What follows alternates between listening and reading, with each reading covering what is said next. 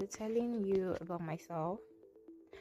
So, my name is Ama Victoria Ilebaye. I'm from Kogi State in Nigeria. I just graduated from a university in Nigeria where I studied petroleum engineering. Funny story is, uh, is I've always wanted to be an engineer, but I never really saw myself studying petroleum engineering.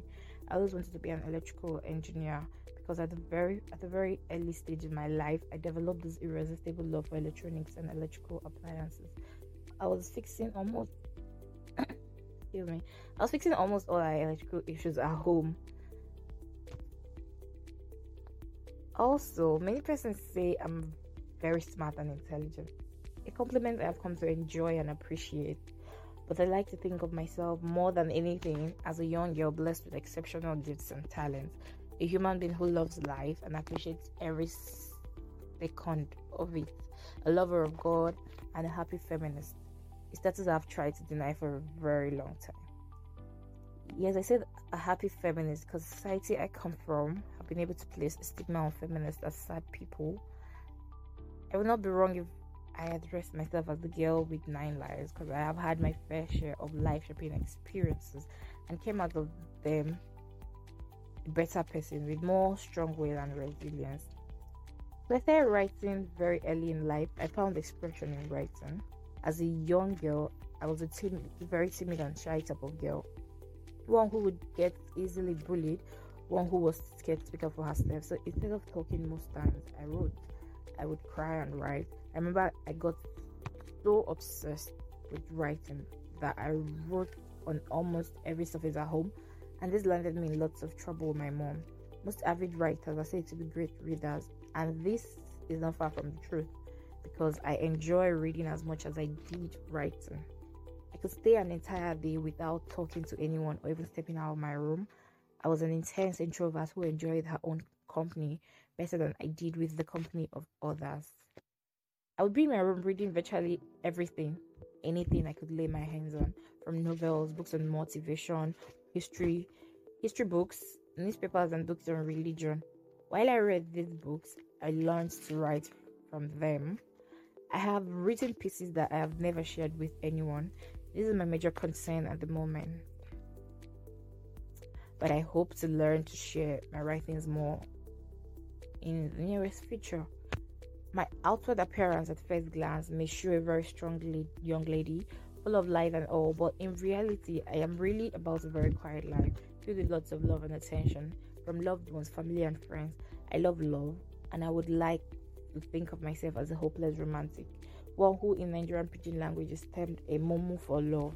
Although this made me choose solitude most times because I felt with a heart like mine, I could become very vulnerable and so, for a very long time in my life, I didn't make friends.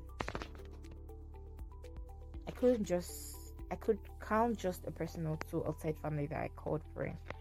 I did not know how I would survive a heartbreak, so I did not get into a relationship or experience any of those childhood love memories that most of my friends don't talk about. Eventually, I had to come out of my shell.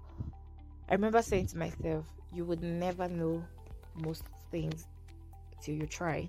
I mean, experience, to say, is the best teacher, so I started giving people a chance in my life.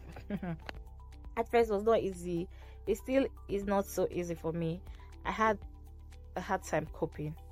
I would not know what to say in a conversation or end up saying the wrong things when I tried. But once I found my safe space, my comfort zone, and my safe humans, I realized that the best form of love can be those from people who genuinely care about you. I'm a very orthodox human being. Call me Asians if you may. I do not live my life following trends. I can stick to all things for as long as they suit my belief.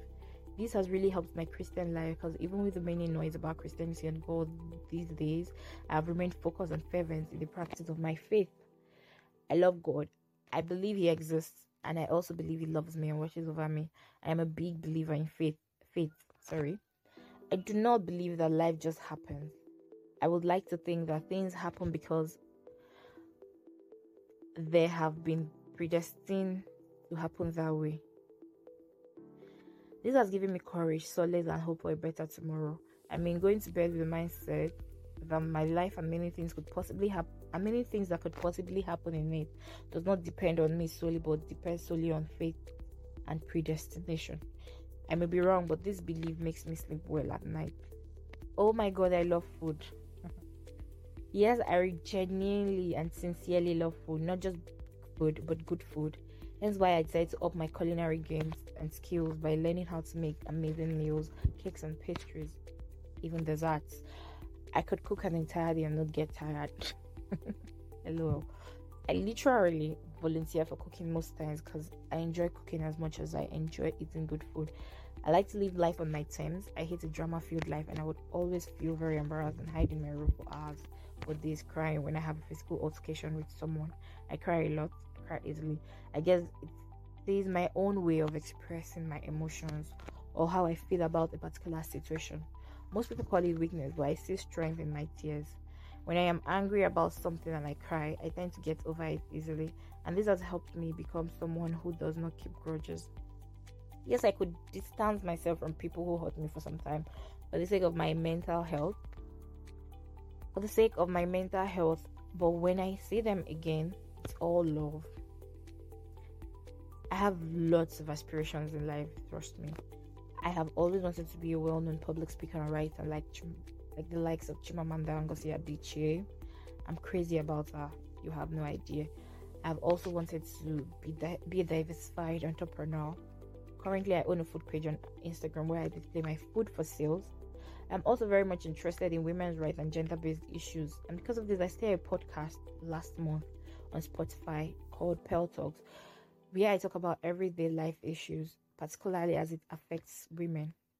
I just want to live a life of purpose I have dreams of owning NGOs and schools for the poor and disabled people in the future.